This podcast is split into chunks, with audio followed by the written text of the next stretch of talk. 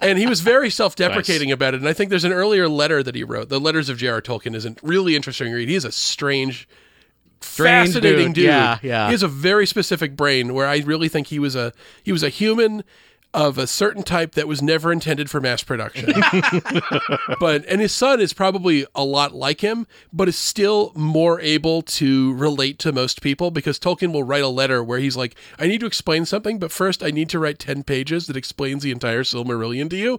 And if you're somebody living in a world where this book has not been published, I can imagine how fucking strange it would be to like you're explaining, oh yeah, and this is when the Dark Lord Melkor teamed up with a giant spider named Ungoliant and, and killed the two trees of Valinor, Telperion and Laurelin, and you're just like, what the fuck is this dude talking about? And then the Noldor went into and uh, went into exile. And Do you want bacon with your pancakes? Yes or no? yeah.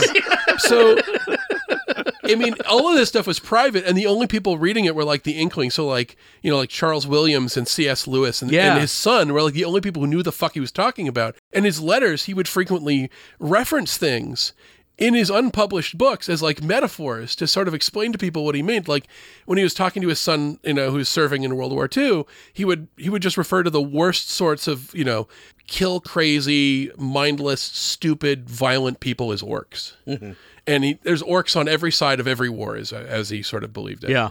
And um, so it's this entire imaginary world that unless you know him personally, you might not know what the fuck he's talking about. And if he didn't have a bunch of friends that were also writers that writed fan, he might have never had an expression for this. So in a lot of ways, because The Hobbit, which started the ball rolling, was a children's story for his kids, only got published because it fell in the hands of the son of a publisher Right. who loved it and got him to publish it because that was the publisher that published both Hobbit and the Lord of the Rings.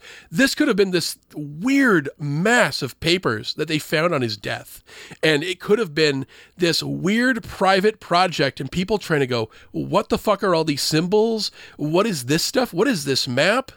And Yeah. and, and if it didn't get published as a novel, it sounds like something that somebody might have tried to turn into a religion. Yeah, that's what he was Yeah. afraid of too. Once he got a fan base, he hmm. kind of got freaked out at the idea that people might take this stuff seriously and start chanting Elvish at each other.